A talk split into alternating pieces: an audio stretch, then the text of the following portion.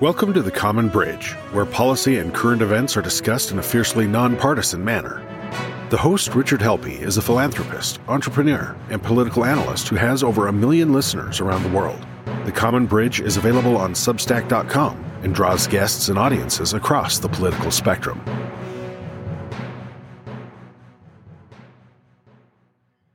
Hello and welcome to The Common Bridge. I'm your host, Rich Helpie.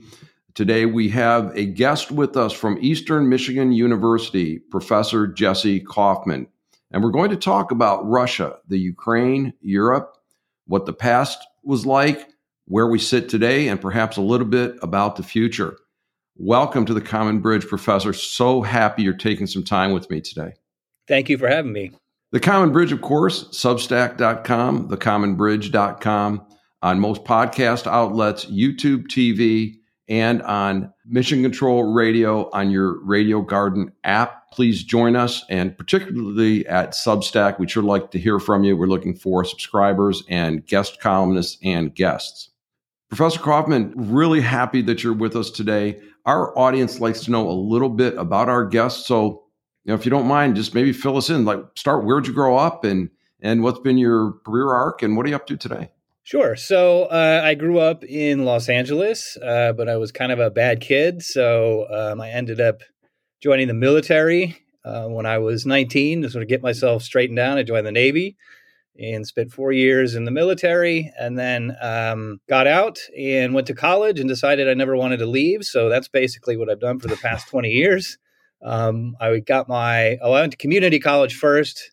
In in, uh, in Los Angeles, and then I got my undergraduate degree in European history at U C L A, and then went on to Stanford and got my PhD in modern European history, uh, main focus in German history, but um, on Germany and Eastern Europe. So I also studied uh, the Polish language and Central Europe, all of Central Europe during the twentieth century. And uh, my first book was on the German military's occupation of Poland in the First World War. And I'm just now finishing a book on uh, basically all of Central Europe um, from just before the First World War to just after. Those are, first of all, fantastic credentials, prestigious institutions like U C L A and Stanford University.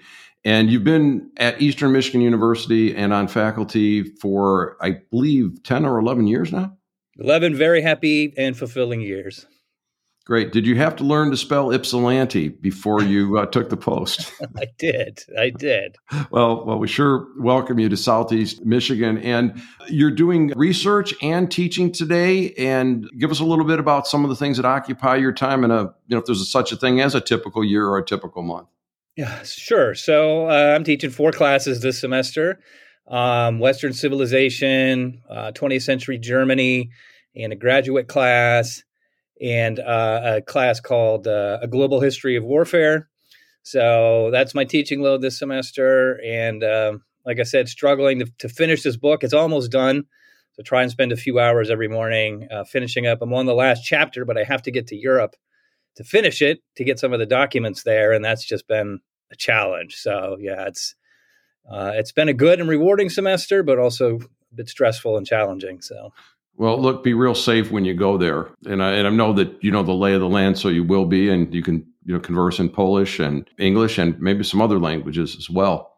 There's been so much discussion about the Ukraine. It's dominating our news cycles. It's wiping basically everything else off the front pages. We're recording this on March nineteenth. And so the war in the Ukraine seems to be up for grabs at this point, or the outcome's uncertain. But how the heck did we get here in the first place? And take us as far back as you wish. Well, I don't know what a good starting point might be. Is it nineteen hundred or is it before that in the age of the Russian Empire? What did it look like and, and what's happened? What's brought us to this point? Yeah, great question. So you do have to go back to the Russian Empire, but if, if I had to pick a date when this started, it would be nineteen seventeen. Uh, so for several centuries, the territory of what is now the country of Ukraine was part of the Russian Empire. And uh, it wasn't until the country, the, the empire collapsed uh, in nineteen seventeen, when there were two revolutions, first a kind of uh, liberal reforming revolution, and then later that year, uh, the, you know, of course, the communist Bolshevik revolution. But with that first collapse in February nineteen seventeen, many of the national movements in the Western Russian Empire began to mobilize and to kind of find some new place for themselves within, um, at first within the empire, maybe in some kind of federation, but that would give them their own national political and cultural life. And one of the first and best organized and uh, best supported, that is among sort of grassroots support, um, was in Ukraine. They formed a government called the Rada, which means council, and essentially told the central Russian authorities, look, we'll stay in Russia in some kind of federation, but um, we want to basically run our own affairs, and we want to have this place called Ukraine that will be, we'll have our own language, and our own education system, and our own military, and so on. And both of the Russian governments said, no, there's no such thing as Ukraine. You're just a region of Russia. And the way I see this is it's a continuation of that. It's been going on since nineteen seventeen. So that that was one of the questions that I had. Are Ukrainians a distinct ethnicity, or are they a distinct culture? You know, I know they have their own language. Would it be a parallel to several United States setting up, or would it be more like Puerto Rico, or uh, is there a parallel? How do they declare themselves Ukrainians versus Russians, if there is such a thing? That's that's an excellent question as well.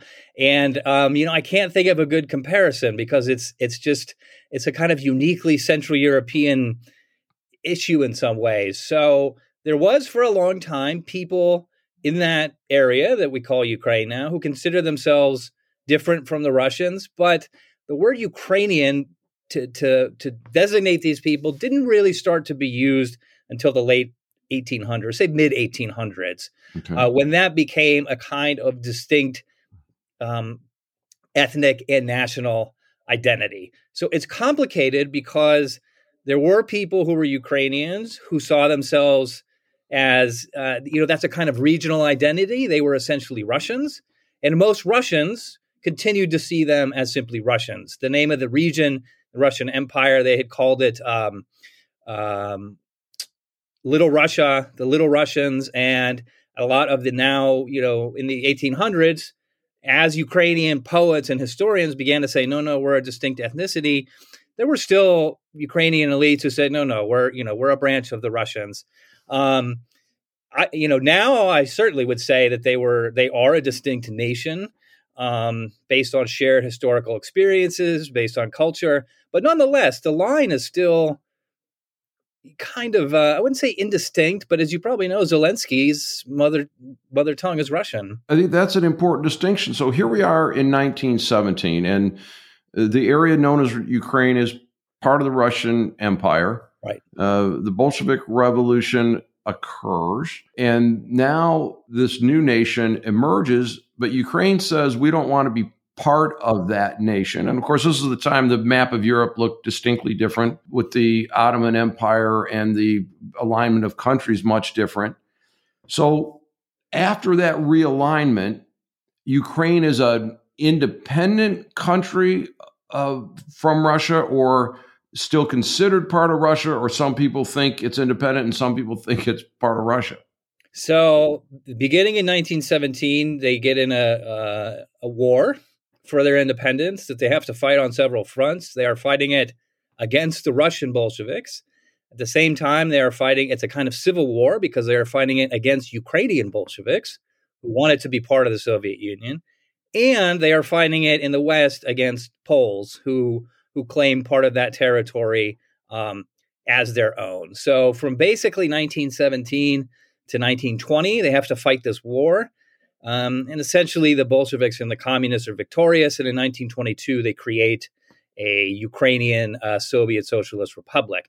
But there is no sovereign Ukrainian state until uh, I think it's nineteen ninety, when the Declaration of Sovereignty is. That, you know, that that created something that, while one can see is just, and I, I do think it was, it was also new. You know, it wasn't recreating something. It was creating something. Thank you for listening or watching this segment of Richard Helpie's The Common Bridge. On Substack, you can access the full archive and bonus columns, podcasts, and interviews for only five dollars a month. At substack dot com, search for The Common Bridge and subscribe. Now back to Richard Helpie's The Common Bridge. I see. So they they fight the war. At the end of that, they become part of the U S S R. They are a Soviet republic, and they're behind the Iron Curtain, but maintaining identity as a Soviet state.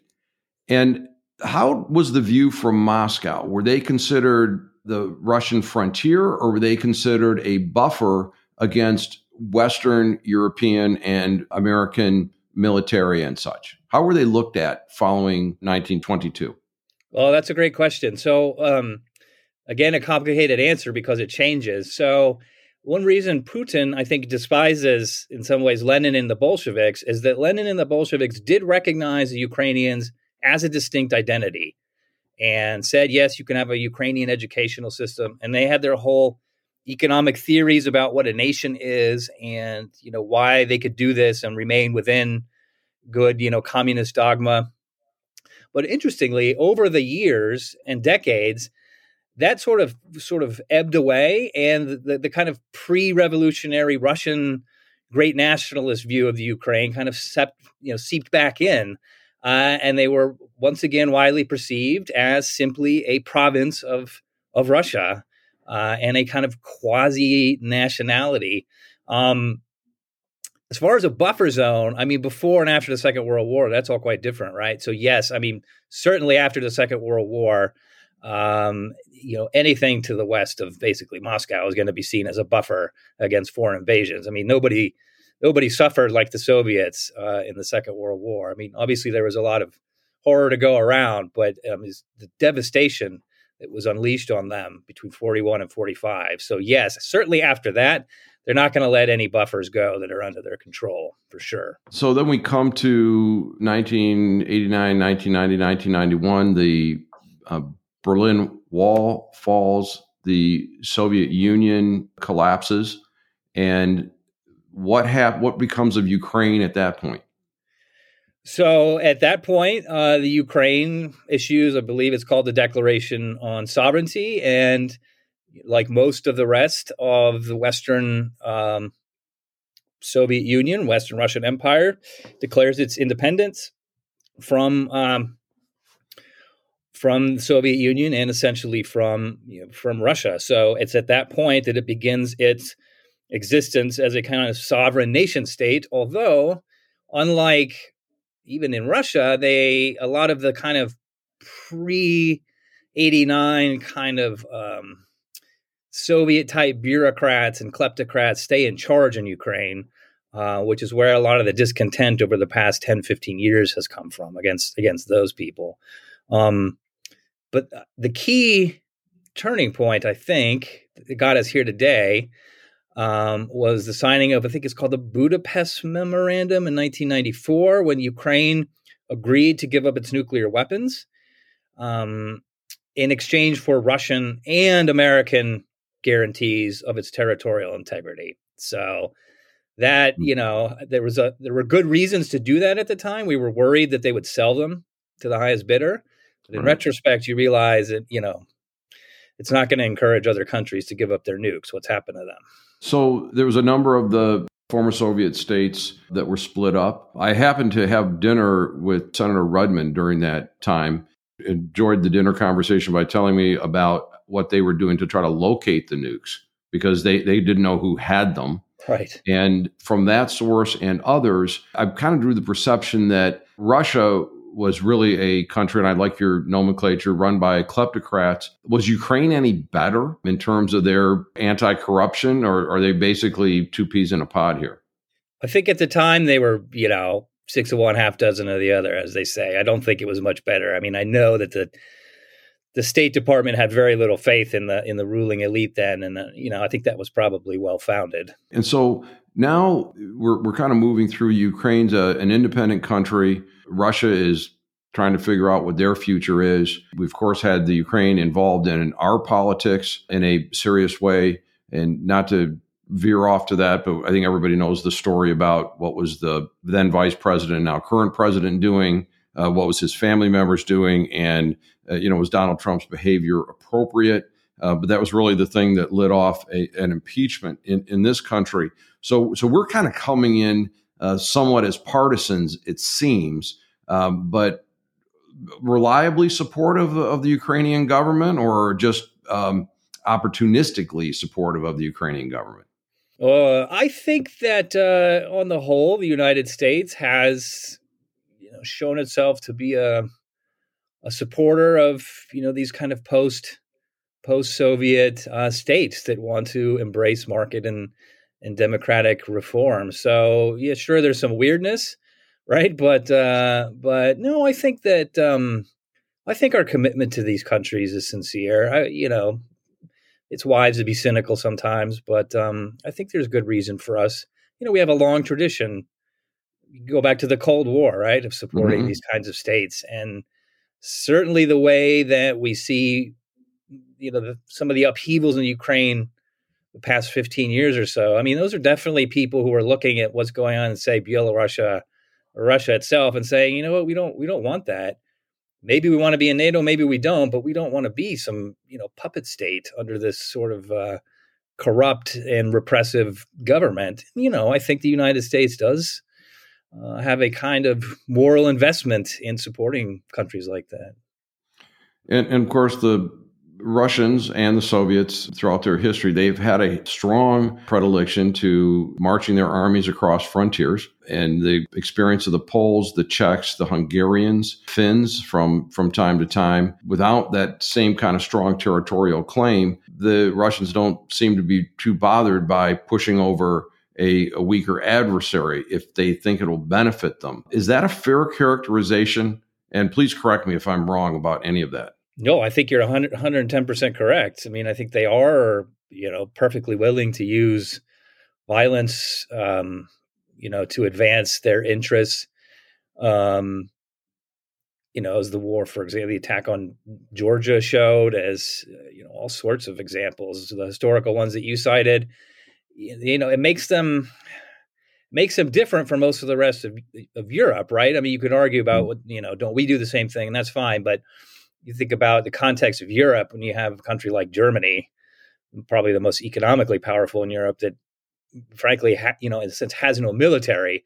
Um, so, you know, that makes Russia's willingness to use this, its armed force, you, you know, potentially much more, I think, destabilizing and threatening, I think. And so they've demonstrated that in twenty fourteen, taking the Crimean Peninsula, at that point, part of the Ukraine, if my understanding is correct, and now this year deciding that they are going to invade. Any thoughts on what their objectives are and why now?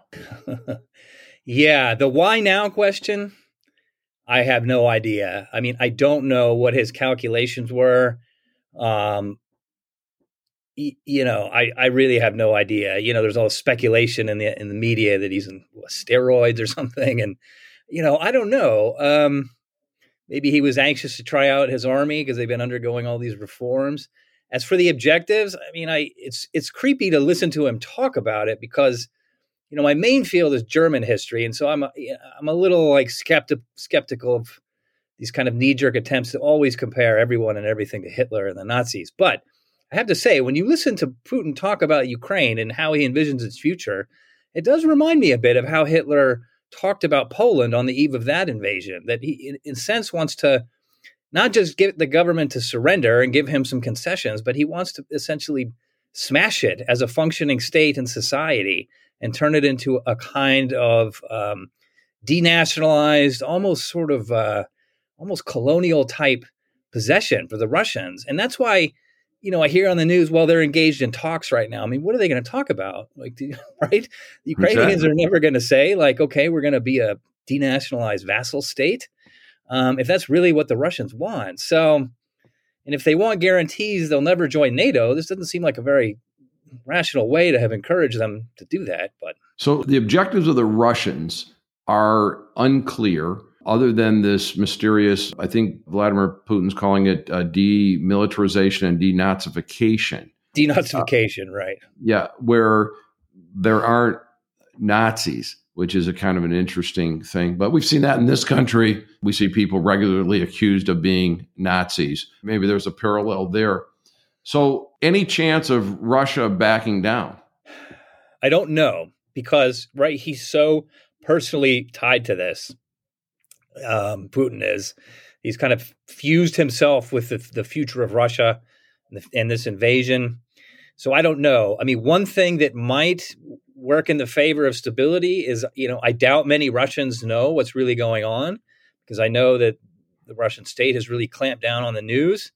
So maybe they can claim things went great and they achieved some great things, and and uh, Putin can declare victory. Or, you know, that's the only way out I can see for him. What's the absolute best case scenario for him? Is he, you know, he conquers this part of Ukraine and it becomes a kind of permanent sort of Northern Ireland, but but much larger, you know, right right there in Russia. So I, uh, you know, I don't know. I don't know. The United States has led the world in putting crippling sanctions on Russia. Um, it's destroyed their stock market. It has seriously devalued the ruble. It is making it very hard for them to trade. They're looking for Russian oligarchs around the world and trying to put pressure there. At the response that we're seeing from the Russians are reaching out to China and India and Iran, perhaps, and saying, look, we're not going to dance to the tune of the United States. We're, they're not the puppet master. We're not the puppet. Any thoughts about that friction between the effects of the sanctions and Russia perhaps finding relief with this other set of allies? Yeah, so uh, that's worrisome, of course. Um, somebody asked me last week if I thought the Chinese would help them, and I said no. So I don't, I don't know. And now it's looking like maybe, right? I mean, I, I gotta think that China, at this point, has realized that he's made a huge strategic error, and do they really want to attach themselves to that? But yeah, you're right. I mean, everything's going to have unintended consequences, even sanctions. And the sanctions as a whole, I mean, it's, I, you know, it's probably the right thing to do, although I'm always a little skeptical of them, because I think they never hurt the people that you really want them to hurt. And, uh, you know, they never really change the kind of behavior that you want them to change. Um, so it seems to me. But, um, yeah, I mean, will it end the war? I, you know, I, I doubt it. So we'll see. Well, I, I think about the uh, sieges that the Third Reich imposed on the Russians, you know, Leningrad, and the horrible hardships they put up with. They don't seem to be the kind of people you can wear down. No. They have gotten their nose bloodied in conflicts. The Finno-Russo Wars of the you know, nineteen thirty-nine, nineteen forty-four that they ended with massive force, their foray into Afghanistan in nineteen eighty that didn't work out so well for them or us or anyone else for that matter. So I'm trying to look for examples of where they've pulled back and what they think their vital interests are. Any thoughts on either of those two topics? No, I agree with you one hundred percent that, and in fact, I'd say one maybe danger of sanctions might be that, um, you know, right now it seems that most Russians don't aren't, aren't pleased about the war that it has started and the way it's going. But if over time, as they begin to feel personally targeted by sanctions, you wonder if they will begin to see themselves as victims along with Putin. Mm-hmm. And this is something that sanctions throughout history have done, actually. So if I think of Germany after the First World War, or, you know, Cuba, they're able to blame all of their misery on us, right? You, you know, wow, you would have this great life, and I'm sorry you lost your job and that your kids don't have enough to eat, but, you know, these these terrible, the, the United States is, uh, you know, really strangling our economy. And I think the Russians, I could see them, as, you know, kind of rallying together. And um, as you said, they've they've certainly been through worse without giving up. So yeah, I don't know. And frankly, we need their wheat and their barley and their oats and their rye. You know, the oil and gas would be nice, but we've got other sources for that. So there would be, to your point, worldwide negative implications, not just for Russians, but literally around the world. So let's take a few minutes. Let's maybe speculate, and I'm not sure what date this episode's going to publish, but maybe a chance for us to look into our crystal ball here. So let's go down a couple of paths. How might this end? So behind door number one, Russia completes its military domination. They destroy the government of Ukraine. And now they've they're the proud owners of the Ukraine occupied by two hundred thousand Soviet foot soldiers. Is that a possible outcome? And now what happens? I think that is a possible outcome. Uh, you know, I think that they, especially Putin, are now dead set on leveling Kyiv, right? I think they really want to destroy the city.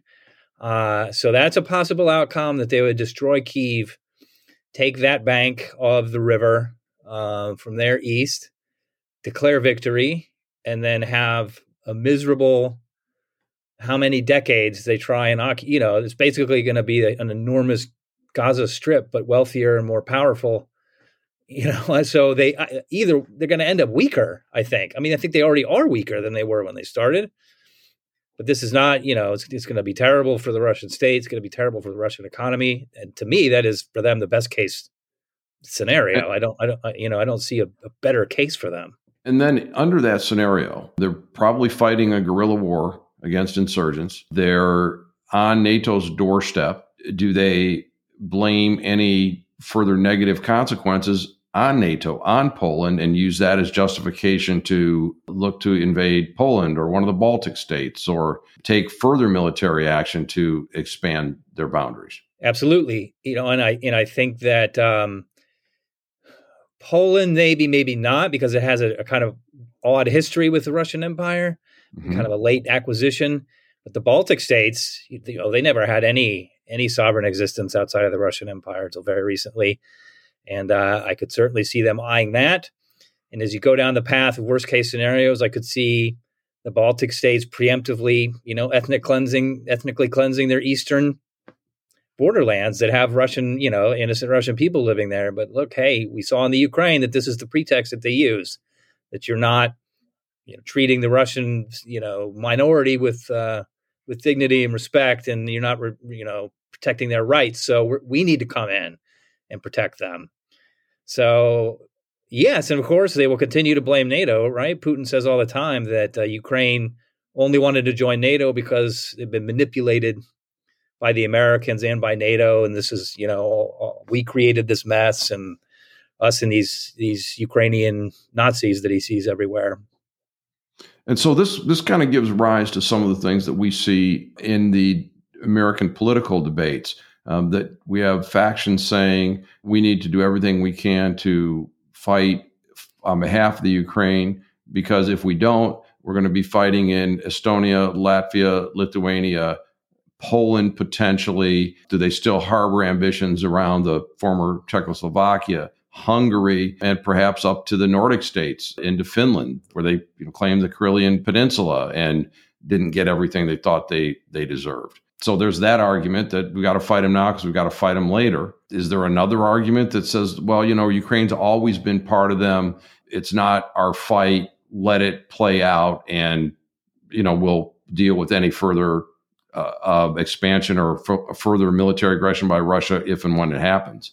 Any speculation on that? I, and again, I know this is one hundred percent speculation. None of us can know for sure. Right. Uh, so I do think you, the position of Ukraine is is different. Because, again, going back to the nineteenth century, you know, when Putin says there's no such thing as a Ukrainian, that's got a long history in mm-hmm. Russia, going back yeah. you know, two hundred years or so. You know, even the name, you'll notice that sometimes people say the Ukraine. That is, in a sense, taking the Russian view of it, because it, it essentially means the borderland. Whereas if you use it without the article, which it's interesting because there's no articles in Slavic languages, so it's deliberately introduced to, to mean the borderland. But if you say Ukraine, you're talking about a country. But so far as I know, no, you know, no Russian, great Russian nationalists have ever said there's no such thing as an Estonian or a Latvian. Um, so I think that Ukraine may, may in fact be a unique case. And as painful as it is, I mean, I have a lot of Ukrainian friends. I've gone there for conferences. I, I love, you know, I've gone to Kyiv several times, or Lviv. Um, As emotionally searing as it is to watch, you know, the behind door number two, the real worst case scenario is nuclear war, right? Yes. Which, you know, hovers over all of this. And sometimes people will say, well, but nobody wants that. But I don't think you have to want it for it to happen. Someone could push that button with a great sense of regret, but push it. So, you know, you ha- you have to factor that in. last time we had a war like this in Europe, uh, nuclear weapons were not available till the end of the war. And now the events transpiring at what could be the beginning of a broader conflict, you've gotten nuclear arms all over the place. In fact, the two largest uh, nuclear armed countries in the United States and Russia. Yeah, so a, a miscalculation someplace along the line could literally be the end of humankind. Yep, agree. As sobering as that is, let's take another case. The Ukraine prevails. So through pressure from Uh, internal domestic protests in Russia and through uh, vigorous military defense by Ukrainians, Russians generals come to Putin and say, look, we're just going to keep losing more people, more armaments. Just let them be. Is there a case where the Ukrainian government survives this? And if they do, what happens? Okay, so the first case was the Russian military stays and occupies. And this case would be the Ukraine's government stays intact and the, the Russians pull back to the pre-invasion lines. Is that a possibility? And then what might the world look like and what might Russia do at that point? Oh, I think it is a possibility, but I'm not sure if the Ukrainian government survives this. I don't know if the current Russian government can also survive it. I think one or the other is going is going down. Um, I just don't see any other way. So, you know, hope I don't get on some list somewhere, but maybe those, if those generals would add, you need to authorize this withdrawal or it's going to get, you know, bad for you.